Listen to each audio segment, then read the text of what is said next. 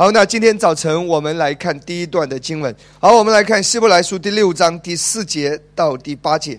我们翻到的，一起来看这一段的经文啊。第四节开始，论到那些已经蒙了光照、尝过天恩的滋味，又与圣灵有份。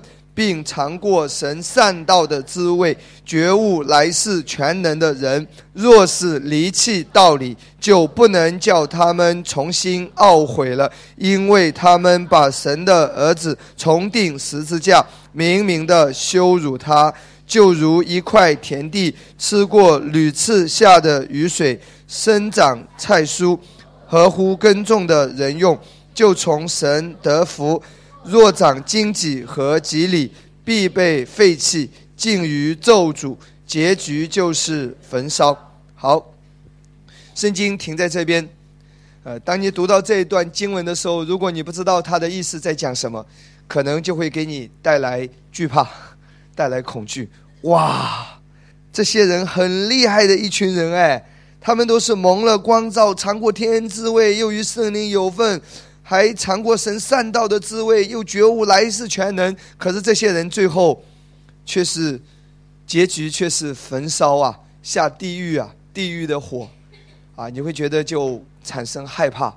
那这么厉害的人都最后下地狱，那我有没有可能信了一辈子，信了几十年，到最后我也会下地狱？那就会给你带来什么？带来惧怕。那亲爱的弟兄姊妹，请听好。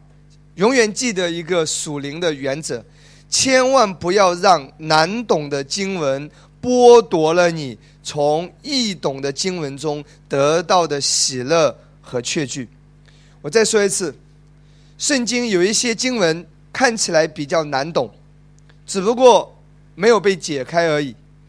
那这些难懂的经文，不要让这些经文剥夺了你从那一些。很容易懂的经文得来的那种喜乐和确据，不要被夺走，阿门吗？比如说《约翰福音》三章十六节，那是最通俗易懂的经文。神爱世人，甚至将他的独生子赐给他们，叫一切信他的不至灭亡，反得永生。你只要信他的，你重生得救了，你就有了什么？有了永生，永远的，对吧？你就有了永生，这个圣经很清楚，通俗易懂。然后耶稣说：“我的羊啊，没有人能够从我的手中把它夺去，他们也怎么样，永不灭亡。”这些经文都是什么？通俗易懂，给基督徒确据，给基督徒平安，给基督徒力量，这是我们喜乐的根源。所以这些都是通俗易懂的经文。我们的根基是站立在这些经文的经文的确据上面，但是当你读到一些有一些特别难懂的经文呢，如果如果你一下子没有明白过来，没有问题，你可以先放在一边，或者说放在祷告当中。有一天上帝会启示你，让你明白；或者说有一天上帝会借着你听某一场道，就解开了你心中的这一个疑惑。圣经它都有讲解的，不能够强解。不能够硬套在人的身上，我们需要祷告，需要圣灵来启示我们，阿门吗？那呃，你要想知道希伯来书第六章第四节到第八节这一段经文在讲什么呢？那你简单的需要了解一下圣经的背景。解经一个很重要的原则之一，除了上下文，还有一个是什么？圣经的历史背景。那当每一卷圣经写出来的时候，它当时都有。受书的对象，也就是说，他当时是在什么情况下写的？他主体的写作对象是谁？你都要把它弄清楚。当然，圣经都是为我们而写，但并不代表着说每一句话都直接拿来套在我们的身上。比如，上一次我已经讲过，耶稣说：“毒蛇的种类啊，谁指示你逃避地狱的刑罚？”这个是对谁说的？法利赛人拒绝耶稣的人，好不好？神的儿女，神所爱的人呐，不要把这节经文随便拿来套在自己的身上。我看到这里，我害怕，因为神说我是毒蛇的种类，连蛇都不如。不要这样子，好不好？请注意，他是对谁说的？在什么情况下说，它的时效性，你都要弄清楚的。圣经不可以断章取义，不可以随便拿一节经文套在自己的身上。那你要知道《希伯来书》第六章第四节到第八节，它到底在说什么？它是对谁说的？在什么情况下说的？那么你需要了解一下整个《希伯来书》。那《希伯来书》的作者呢？有人说是保罗，啊，大部分的神学家都认为《希伯来书》的作者是保罗。但不管是谁了，那个不重要。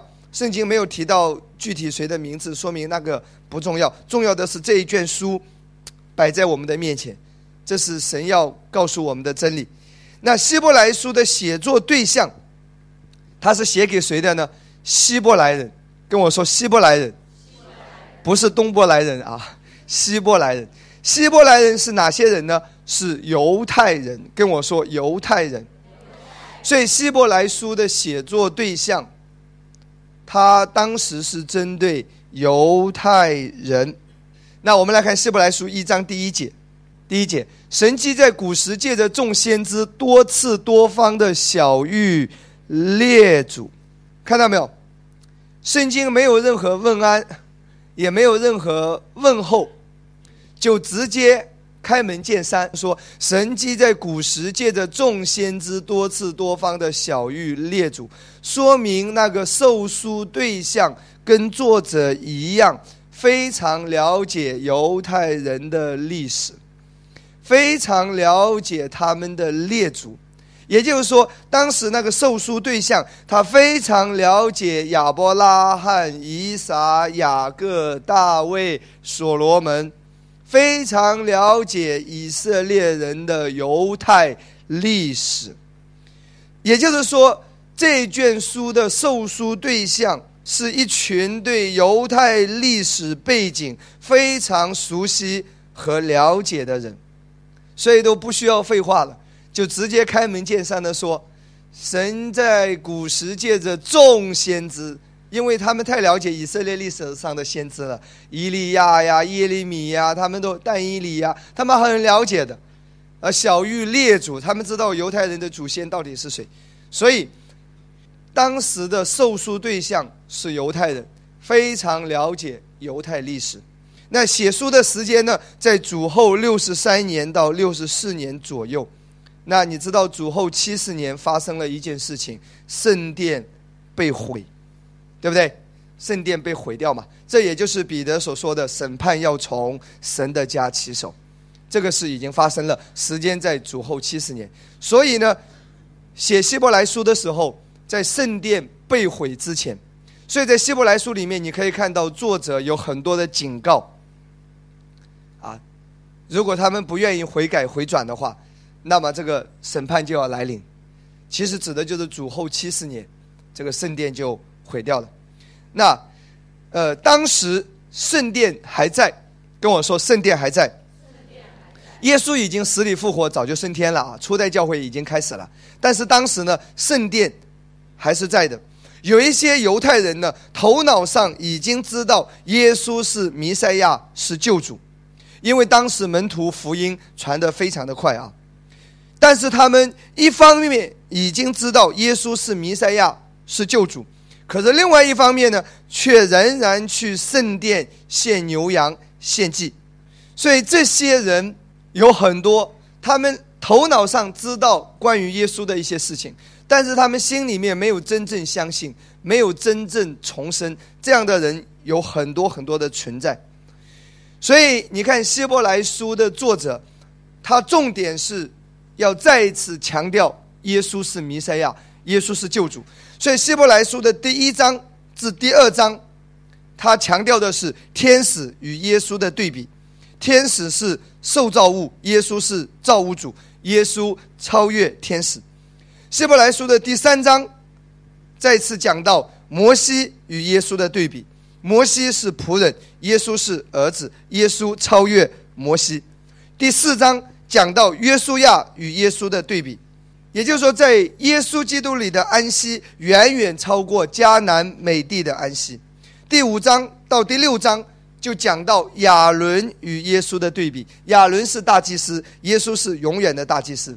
耶稣基督是完美的大祭司，永远活着的大祭司。耶稣远远的超过什么亚伦。然后第七章至第十章讲到新约超越旧约，第十一章就讲到信心的英雄榜。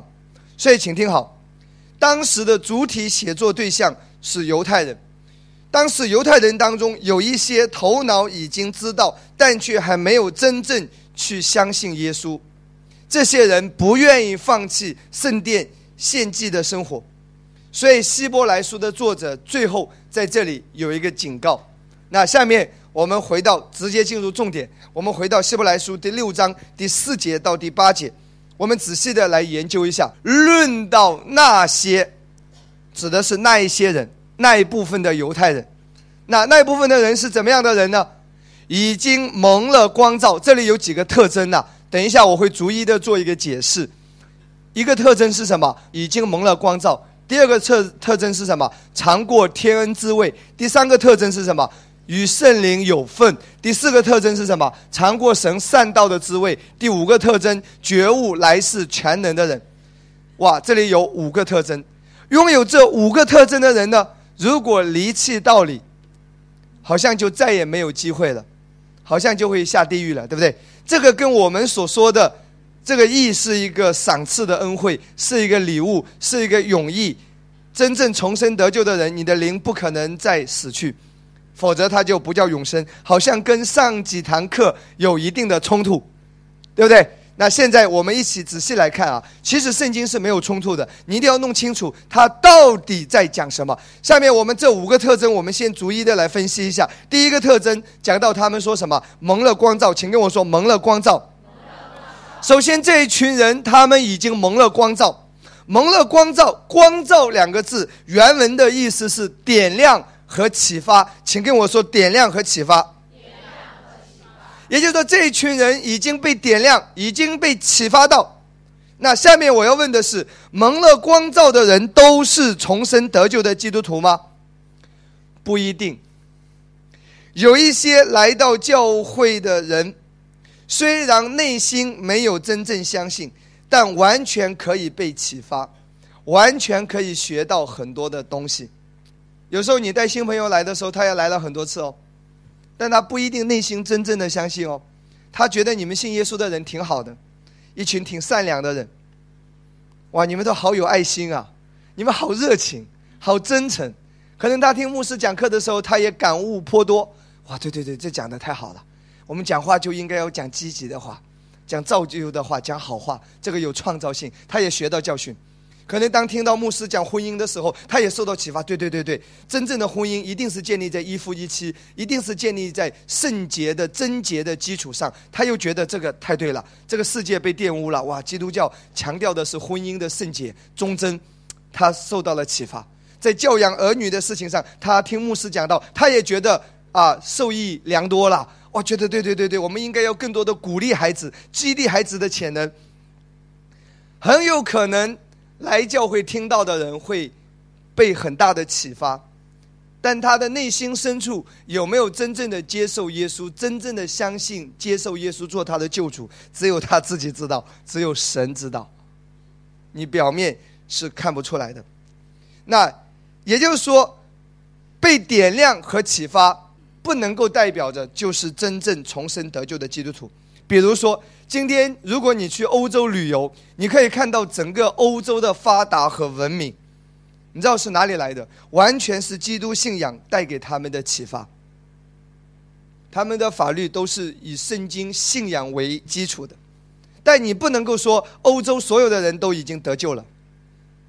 如果你去美国，你问大部分的人，他们都说自己的信仰是基督徒。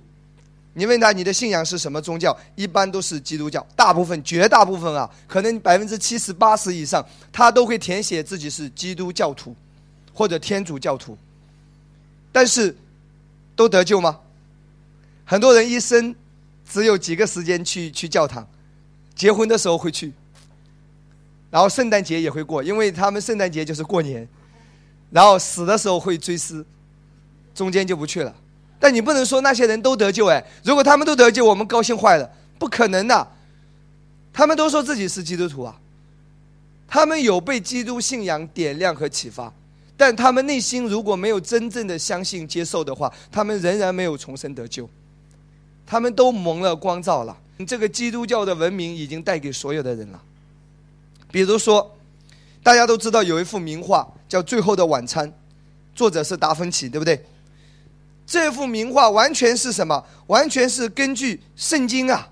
也就是说，达芬奇他并不是一位真正的基督徒，但他很多的作品都是受感于基督文化被启发，他绝对有被启发，他的思想也绝对有被点亮，蒙了光照，但不代表着他已经重生得救。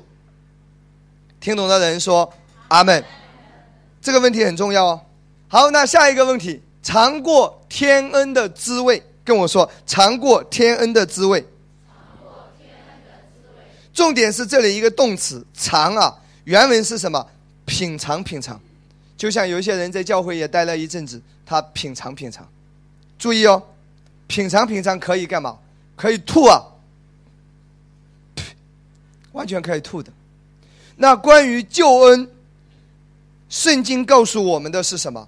圣经告诉我们的是要喝，要完全的领受，不是要你品尝。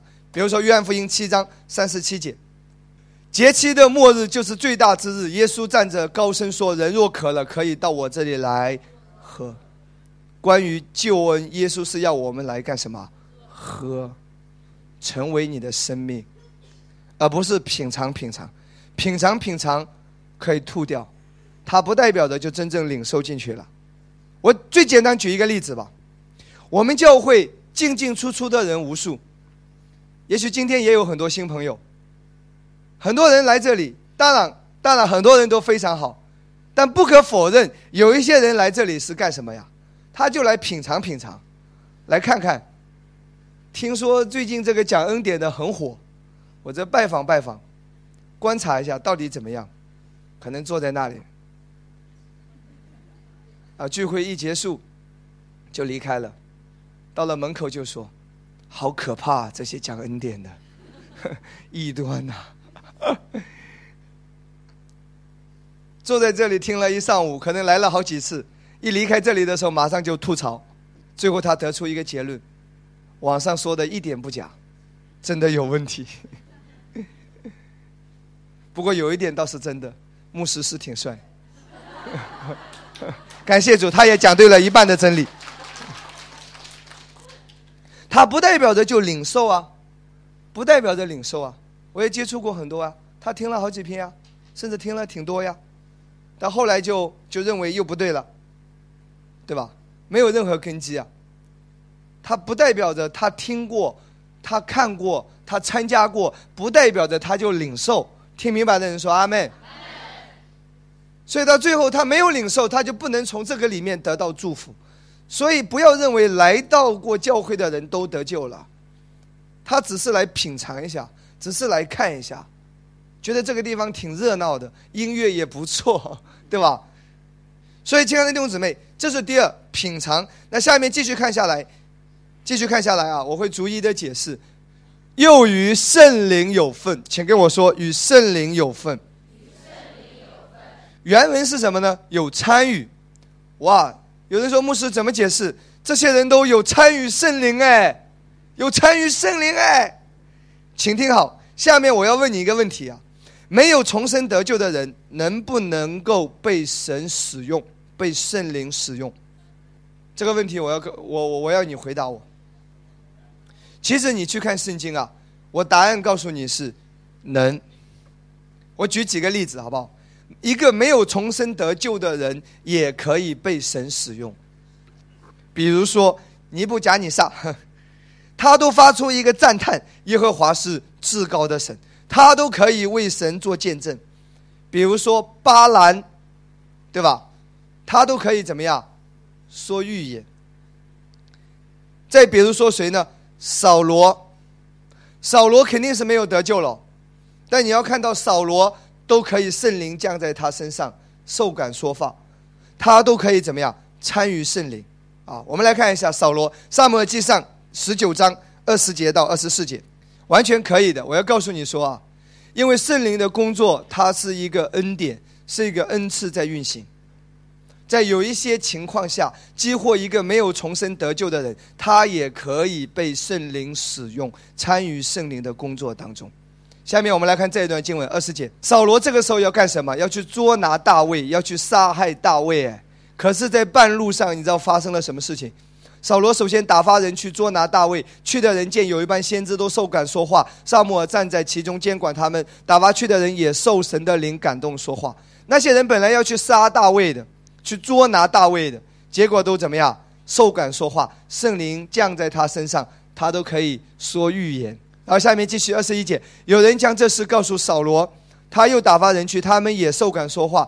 扫罗第三次打发人去，他们也受感说话。二十二节，然后扫罗自己就去了。我们来看一下，直接来看二十三节。他就往拉玛的拿约去，神的灵也感动他，一面走一面说话，直到拉玛的拿约二十四节，他就脱了衣服，在萨母尔面前受感说话。然后下面说，因此有句俗语说，扫罗也列在先知中。这句俗语其实是一句调侃的话语，是一句调侃的意思。但扫罗不是先知，意思说扫罗有先知那样的表现，但扫罗不是先知。所以，亲爱的弟兄姊妹，有参与到圣灵的工作，不一定就是重生得救的基督徒。下面，下面我最简单、最熟悉的一个例子，我认为也是最有说服力的一个例子，就是犹大，Judah。我们来看约翰福音第六章六十四节：只是你们中间有不信的人，耶稣从起头就知道谁不信他，谁要卖他。换一句话说，犹大从一开始就没有真正相信。那有人说，牧师。那为什么耶稣还把他留在团队里面？耶稣这么做大概也是为了安慰有一些牧师吧。这里嘛说啊，牧师我支持你，这里出去嘛就败坏牧师，啊，各种负面的话语，对吧？这这这种人也是会有的哈。那那你来看这里，犹大从一开始就没有相信哎，但犹大一直混在耶稣的团队里面。那我还告诉你哦，犹大也赶鬼医病哎。我们来看马可福音六章第七节，耶稣所有的门徒都赶鬼医病，哎，包括犹大。我们来看六章第七节，耶稣叫了十二个门徒两，呃，十二个门徒当中包括犹大吗？包括，拆解他们两个两个的出去，也赐给他们权柄制服乌鬼。犹大也赶鬼医病，弟兄姊妹，问题是一个没有重生得救的人也能赶鬼医病被圣灵使用吗？答案是可以的。我再说一次。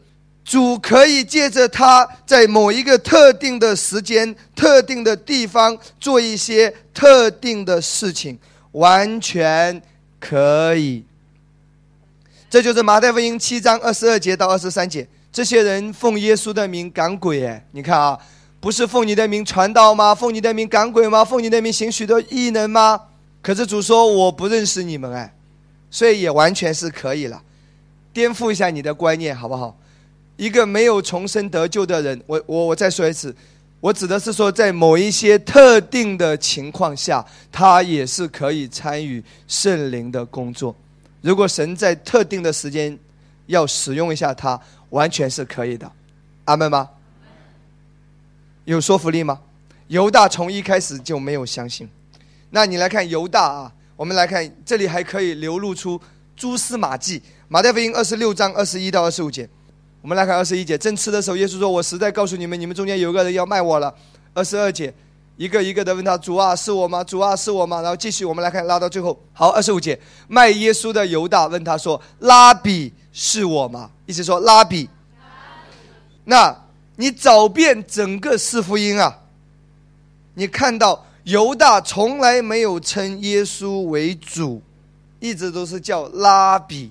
拉比是什么意思？老师的意思。他可以从耶稣这里学到很多技巧，可以学到很多对旧约圣经的讲解，可以学到很多的圣经的知识。但他的内心其实没有真正相信。他称耶稣为什么老师、拉比？在这里我附带提一下啊，你对一个人的称呼，其实就代表这个人在你心目中的形象和地位。学习这一点，好不好？如果你知道这一点，你在职场上你会蒙福的。记得哦，当你给一个人打电话或者给一个人发信息的时候，请记得用尊称，这个会把你带到更高的地步。注意，请用尊称，好吗？记得哦，跟你的上司、对你的领导，请用尊称。我是一个比较随意的人，但是这些年我也一直在学习，啊，我我也学到，如果你要想被神更大的使用，你要想承接神更大的祝福，你想成为一个更大的器皿，很多方面是需要教导，你的行事为人是需要教导的，恩典之下可以让你变得更卓越，阿门吗？我一个很大的学习是，每当提到。平约瑟的时候，我一定会说平约瑟牧师，我们尊重的牧师，布永康牧师，赵荣基牧师，不要开口闭口老赵，老康，你算是老几啊？好吗？请用尊称，不要这样没大没小，所以请你对你的领袖牧者也用尊称。这个是一个态度，卓越的人一定会知道这一点，好吗？上帝会使用你的，在职场，在职场记得，这个会让你更加蒙福的。这个是需要教导的，对你的老板，请用尊称。阿妹。好，那这个犹大有参与到圣灵的工作，但犹大一开始就没有相信。那更加不是重生得救的基督徒。那重点我在这里也附带提一下：门徒是在耶稣复活之后才真正圣灵内住重生的。也就是说，在耶稣复活之前，门徒虽然赶鬼医病，行了许多的神迹奇事，但是还没有一个重生得救的。意思说，一个都还没有重生得救，但他们全部都与圣灵有份。我们来看啊，《约翰福音》二十章二十二节。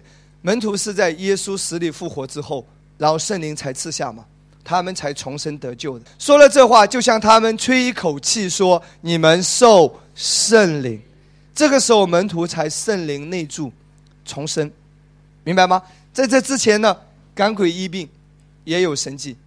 所以这里说第三个希伯来书第三个与圣灵有份，这样子你就明白了。下面继续来看第四个。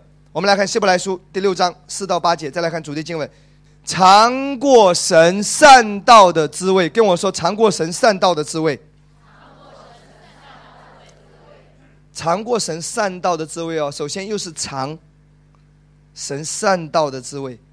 犹大也听了三年全世界最棒、最有能力的讲道，但没有真正接受啊，只是听而已啊，这个不会产生什么果效啊。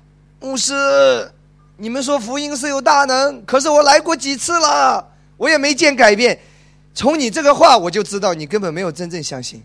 我也已经祷告了，什么意思？主怎么不听我祷告？从你这个话，你心态就有问题。你会这样讲，就表达出你内心都是带着试试看的态度。你根本没有真正相信啊！你不会产生果效的呀。你们都翻转了，为什么我没有翻转？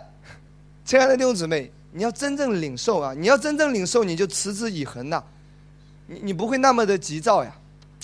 哈雷路亚，神的话语给你答案了，阿门。所以尝过神善道的滋味，几乎是听过最好的讲道，但不能够真正领受和相信，仍然不会有什么果效的。这是第四个啊，第五个，觉悟来世全能的人，觉悟来世全能。那犹大知道不知道关于永恒的真理？知道。犹大知道不知道关于天堂地狱的道理？全听过。耶稣也全讲过。觉悟，记得这里有个字是悟哦，悟是魂的部分，头脑上知道，但是重生得救是灵的部分。所以这五个特征，不要套在自己的身上，好不好？拥有这五个特征的人，不不一定就是重生得救的基督徒。然后下面我们继续看下来，若是离弃道理，就不能叫他们重新懊悔了。离弃道理指的是什么意思？意思就是说，你也看过了，你也听见了，你也知道了这一切。但是现在，如果你仍然拒绝救恩，你仍然妥协，在圣殿祭坛继续献祭，仍然活在旧约献牛羊，那么你再也没有机会了。意思说，就不能叫他们重新懊悔了，就再也没有机会了。所以这里一直讲下来，第六节、第七节、第八节，结局就是什么？就是焚烧，已经没有机会了。所以这是最后的机会，阿门吗？好，那说明上面有这些特征的人，不是真正的信徒，不是真正重生得救的基督徒。所以别害怕，你读到这些经文，不要扣在自己的身上，好不好？就好像，比如说主治医生啊，我举一个例子，病床上躺着一个躺着一个病人，这个时候主治医生对身边的小护士说。病床上的这位癌细胞已经完全扩散了，摇摇头，没希望了。这个时候，如果护士吓得惊慌失措，然后脸色苍白，那怎么办？完蛋了，是我吗？那会很好笑。主治医生是在说谁？病床上的他，癌细胞已经扩散了，已经没有希望了。你作为护士，你不要把自己吓个半死，好不好？脸色苍白。惊慌失措，他在说他，不是在说你。论到那些是说这些人，不是说你，明白？那我们下面继续来看第九节。这个时候，作者把笔锋一转，转向了信徒，转向了弟兄姐妹。他怎么说？亲爱的弟兄。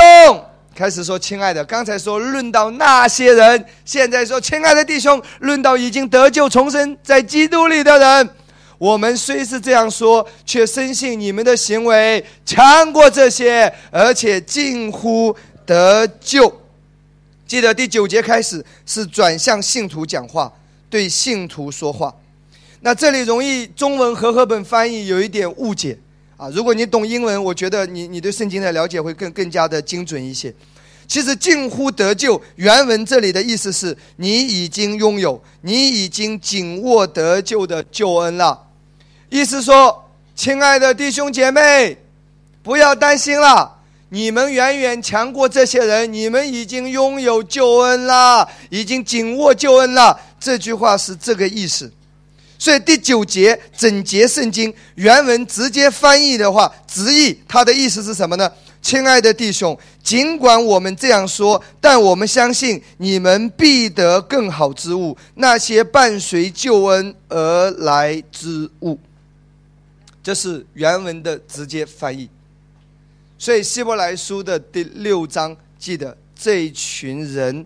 他指的是犹太人当中那一些脚踏两只船，这里知道耶稣是救主是弥赛亚，这里仍然在圣殿献祭献牛献羊，而这些人作者在发出最后的警告：如果你不能够把握这个机会，就再也没有机会了。明白？这是第六章。那下面我们来看希伯来书第十章，什么叫故意犯罪？好，第十章二十六节，因为我们得知真道以后，若故意犯罪，赎罪的祭就再没有了。请跟我说，故意犯罪，赎罪的祭就再没有了。这节经文曾经也捆绑我很长的时间。什么叫故意犯罪？我是不是已经故意犯罪了？那这些经文为什么会捆绑我呢？是因为我从字面的理解这些经文，得知真道之后，若故意犯罪，赎罪的祭再也没有了。下面我问你一个问题：一个重生得救的基督徒有没有可能会继续犯罪？肯定，对不对？那一个重生得救的基督徒，他犯罪的时候，他知不知道那是罪？都知道，可是知道他还是在犯罪。那么，请听好，这是不是故意犯罪？下面，下面，请听好，好不好？听好再回答。我问你啊，什么叫故意犯罪？是不是说我知道这个是罪，可是我还是犯了，我还一直被这个罪捆绑？每一次犯这个罪，我都知道这是罪，可是最后我还是犯了这个罪。请问是不是故意犯罪？大声说，是吗？是好，如果是的话哦，你信耶稣就不用信了，赶紧回去，因为你没希望了，赎罪的祭再也没有了。如果简单说这就是故意犯罪的话，你们都没希望。姐妹，你知不知道对你老公这么生气，这是罪，生气是罪，知道不知道？早上起来还吵架是罪，知道不知道？可你一直在吵，跟这冤家吵了吵了二十几年了，今天还在吵。你知不知道骄傲是罪？你每次都那么骄傲，知不知道嫉妒是罪？还一直嫉妒，只要别人比你好，你就受不了。你知不知道说谎是罪？中间做生意的人，我百分之一百肯定你每天在撒谎。哎呀，赔本啦！哎呀，都亏啦，没挣什么钱。每天这么说，一年到头都这么说。你一直在故意犯罪，你一直在撒谎。你一直在骄傲，你一直在嫉妒，你一直在发脾气，对吧？我们所有犯的罪，几乎都是我们知道的罪。承认不承认？如果说你知道这是罪，可是你还是犯了，就等于这里所说的，注意哦，就等于这里所说的故意犯罪的话，所有人都没希望了。圣经是这样讲的。那首先，你知道这是罪，可是你还是犯了，是犯罪。是故意犯罪，但不是这里所说的故意犯罪，所以呢，你心里还是有确据的。虽然你这个撒谎了，虽然你早上起来又吵架了，虽然你又生气了，但是你得救是没有问题的，对不对？这一点你心里是有确据的。圣灵与你同在，扣啦嘎巴啦小嘎啦，圣灵为义呀，为义做见证嘛，是吧？这一点是没有问题了。那那这个经文它也需要正确的讲解。那这里希伯来书第十章的二十六节，这里所说的故意犯罪指的是什么呢？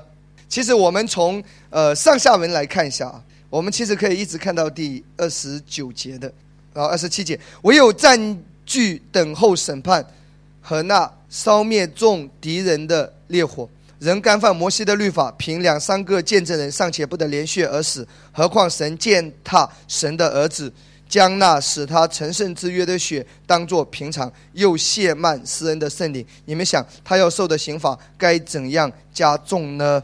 停在这里了。其实下面继续看下来也是可以的。那其实这里的意思是什么？这里跟第六章一样，当时的写作对象都是针对希伯来人、犹太人啊。那意思在表达什么？意思说，假如你已经知道了耶稣是那个一次献上且完美的祭物，可是你却仍然回到圣殿继续献上无法除罪的祭物。那么你在做什么？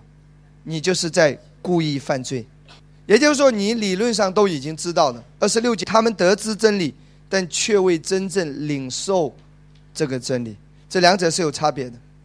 意思说，你已经知道了，你现在仍然在在祭坛上献祭，你知道了耶稣的救赎，可是你仍然这样子，因为当时确实是是会有压力嘛，因为信耶稣的话，当时初代教会是有逼迫嘛，所以你已经知道了耶稣。就是弥赛亚，可是你仍然的献牛羊，这就是在干什么？故意犯罪，那么赎罪的祭就再也没有了。因为耶稣是神设立的完美的一次献祭，永远完全的祭物。如果你再拒绝这个，那天下人间没有赐下别的名可以使你靠着得救。意思是这个，阿妹吗？那二十九节这一段经文唯一的一点点困惑的经文在二十九节。那这里说，何况人践踏神的儿子，将那使他成圣之约的血当作平常。唯一有一点困惑的是说，这里成圣之约的血，有人说牧师，这些人都已经成圣了，你怎么说他没有没有得救呢？还不是重生得救的基督徒呢？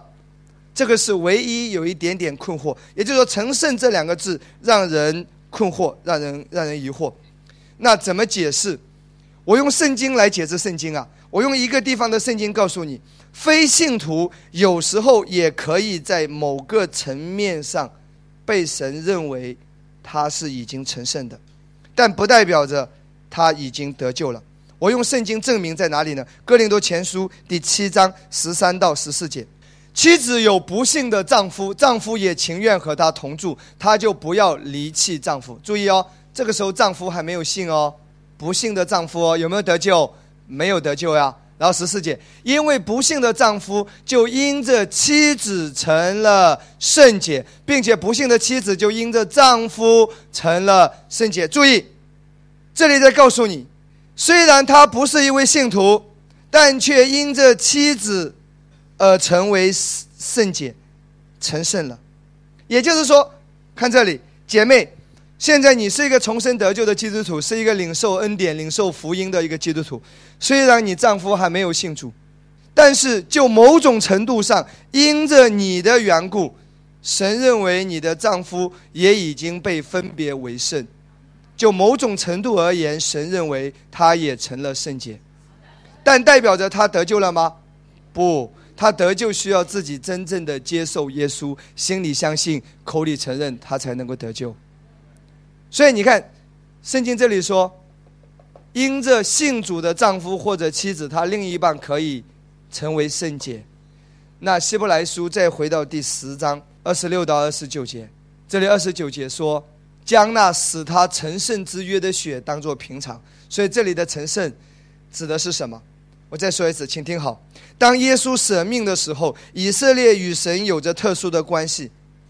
他们与神有着特殊的盟约，所以就某个角度讲，当耶稣舍命的时候，他们已经全部在某个角度讲都已经成圣了。注意，别听错，但不是全部得救。他们得救必须需要自己亲自接受、相信耶稣。阿门，哈利路亚。今天早晨我们到这边，好吗？好，谢谢你，哈利路亚！我们一起站起来祷告，哈利路亚！弟兄姊妹，我里面有个感动啊！我觉得我们中间很多人，那神要提醒你，孩子，你现在不要过多的专注你的外在的环境，不要过多的专注在结果上，你应该还是更多的时间来领受，继续的来到主的面前领受，继续的扎根在这个福音的真理上面。外面的问题，外面的环境，外面一切的结果，上帝都已经接管。有一天一定都会改变和翻转。神要对你说，你还是需要更多的来领受，需要更多的扎根在这个真理上面，需要更多的明白这一切的真理。圣灵要来带领你。我也为每个人祷告，主啊，你将那赐人智慧和启示的灵赏给我们中间的每一个人。主啊，你让每个人的内心真的知道神的心意。主啊，你来启示我们。主啊，你来开启我们。哈利路亚，哈利路亚，荣耀归给耶稣。哈利路亚。哦，拉巴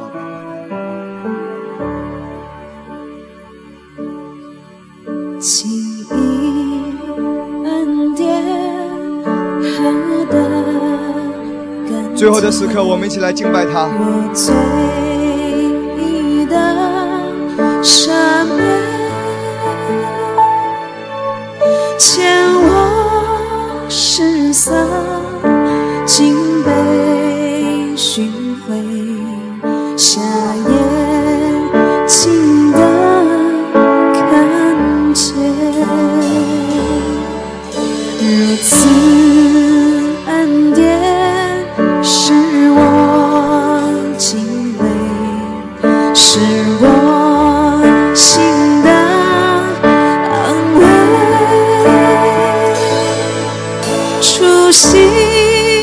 只是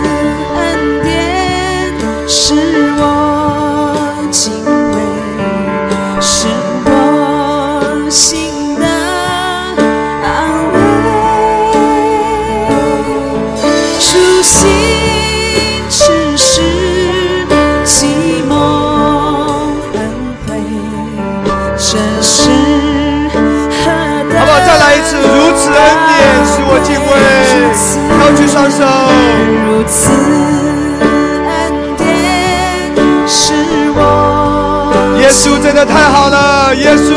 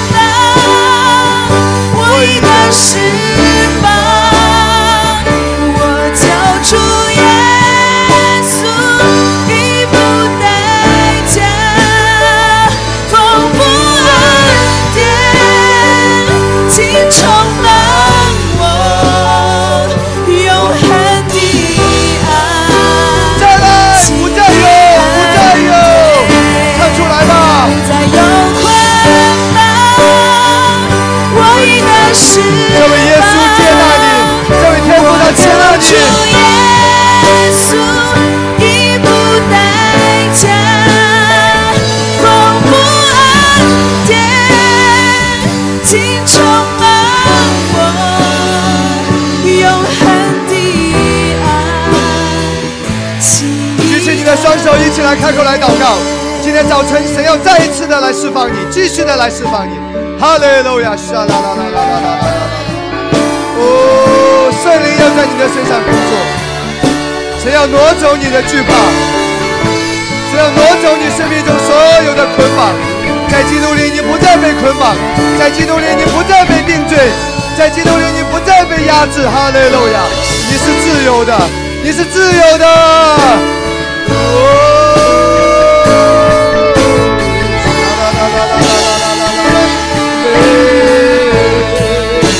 敬拜他，自由的来敬拜他。哈利路亚。